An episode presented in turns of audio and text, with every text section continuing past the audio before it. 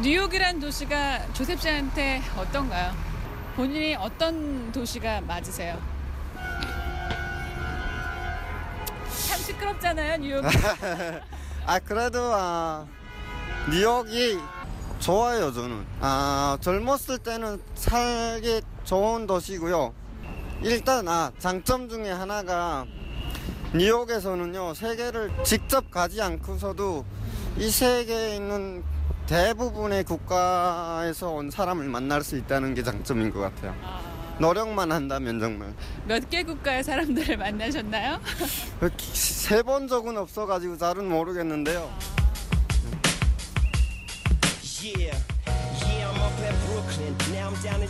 미국의 최대 도시 뉴욕의 중심에 서 있는 20대 탈북자 청년.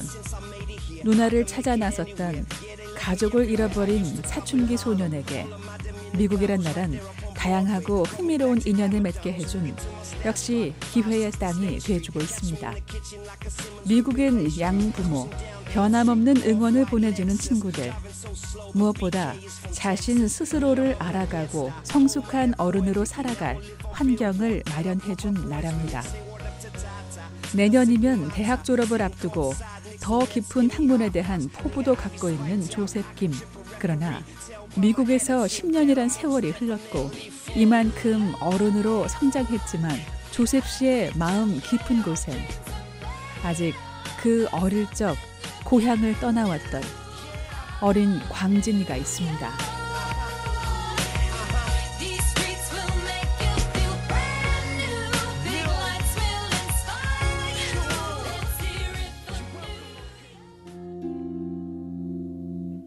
조셉 씨의 본명은 광진. 조셉 씨는 종종 어린 광진의 기억 속에 있는 어머니를 만납니다. 어느 날 아침에는 새벽에는 제가 꿈꾸고 났는데 너무 떨려가지고 손이 부들부들 떨릴 정도로 아,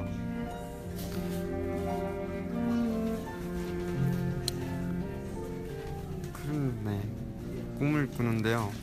그, 그 꿈을 꾸는 이유가 불, 그 불확신 때문에 어머니 어머니는 살아 계시는지 뭐 누나도 살아 있는지 모르지만 먼 길을 떠나 찾고 싶었던 누나가 아니었습니다. 원망과 죄책감이란 아픔을 준 사람. 꽃제비 생활할 때 저기 다른 친구들 통해서 엄마가 저기 잡혀가는 걸 봤다고 했거든요. 근데 그때 어머니가 끌려가신다고 하는 그 방향으로 뛰어가다가 멈췄어요. 멈춘 이유가 손에 쥔 게 너무 없었다는 거예요. 그래가지고 봐도 제가 할 수 있는 게 너무 없다는 게 그 뛰다가 발걸음을 멈췄는데 그러니까 어머니를 제가 제가 아무것도 못했다는 그 죄책감이 네. 지금은 모든 것이 이해가 됐지만 당시 사랑하는 누나를 중국에서 팔려가게 만든 엄마에 대한 원망이 큰 상처였던 조셉.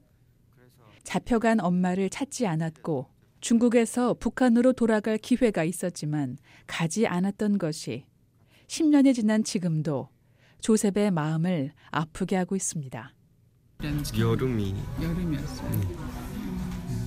늦 여름 제가 2006년도에 겨울에 탈출했으니까요 2005년도 그러면 제가 한국 나이로는 16살인가요?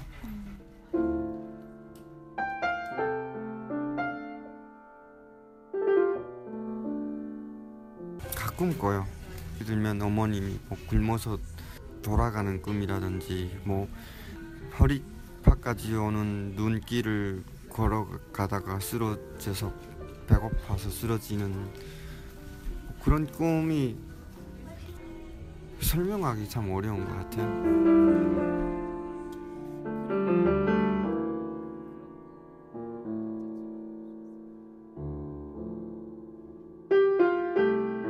조셉 씨는 더 힘든 어머니의 모습을 꿈에서 봅니다. 차마 말로 꺼내기 어려운 그런 어머니의 모습.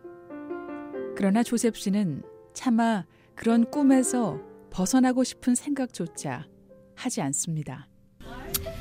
그 꿈도 안 꾼다면 제가 너무 잔인한 인간이 되는 것 같아서 그나마라도 고통스럽긴 하지만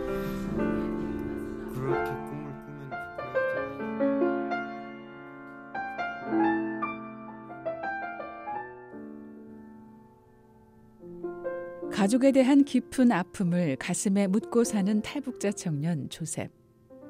아직은 해야 할 공부도 일도 많지만 언젠가 자신만의 가족을 이룬다면 이런 남편이고 아빠가 되고 싶습니다.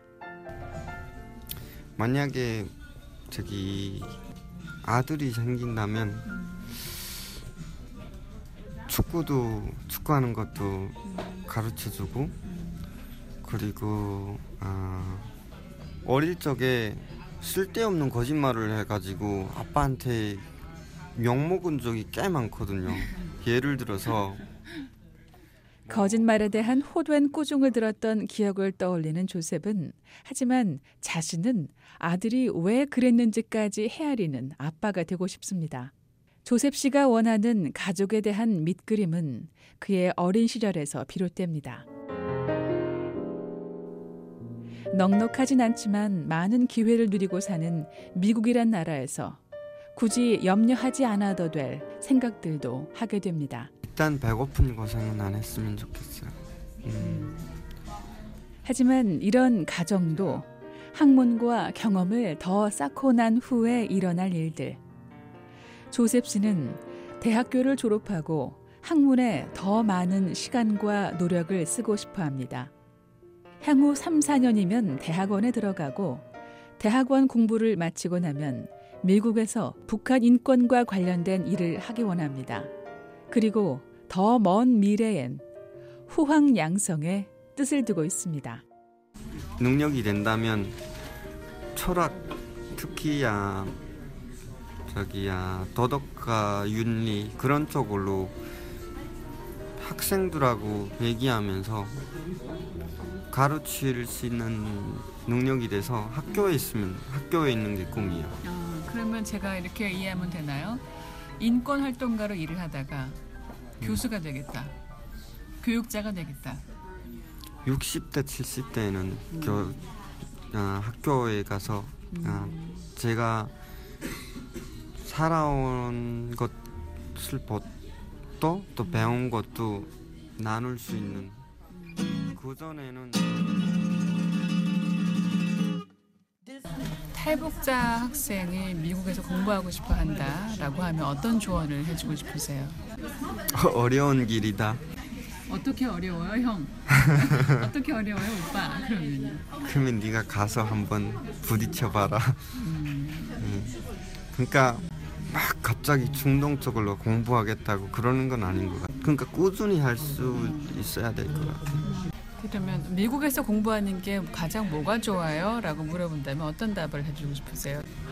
여기서는 질문을 한영한다는 거예요. 그리고 그 질문이 딱 똑똑한 질문을 해야 된다는 강박감이 없어도 없어야만 더 좋은 질문을 할 수 있다는 게 제가 생각하는 지금도 질문을 딱 던져놓고 클래스에서 하, 이거 바보 같은 지, 질문을 왜 했지? 라고 할 때가 있거든요.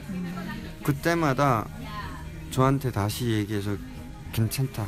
내일 와서 또 하자. 오늘보다는 내일이 조금 더 질이 나은 질문이라면 아, 그리고 오늘 오늘보다 내일이 더 나은 질문이라면 그렇습니다. 조셉 씨에게 물음표는 더 나은 자신과 세상을 위한 역할을 찾아가는 중요한 힘이 되고 있습니다. 조셉 씨의 여정은 세상과 자신에게 끊임없이 던졌던 질문으로 채워집니다.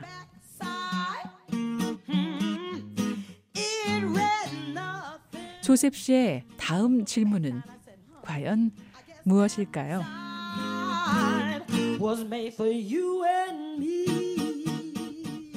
VOA 뉴스 장량입니다.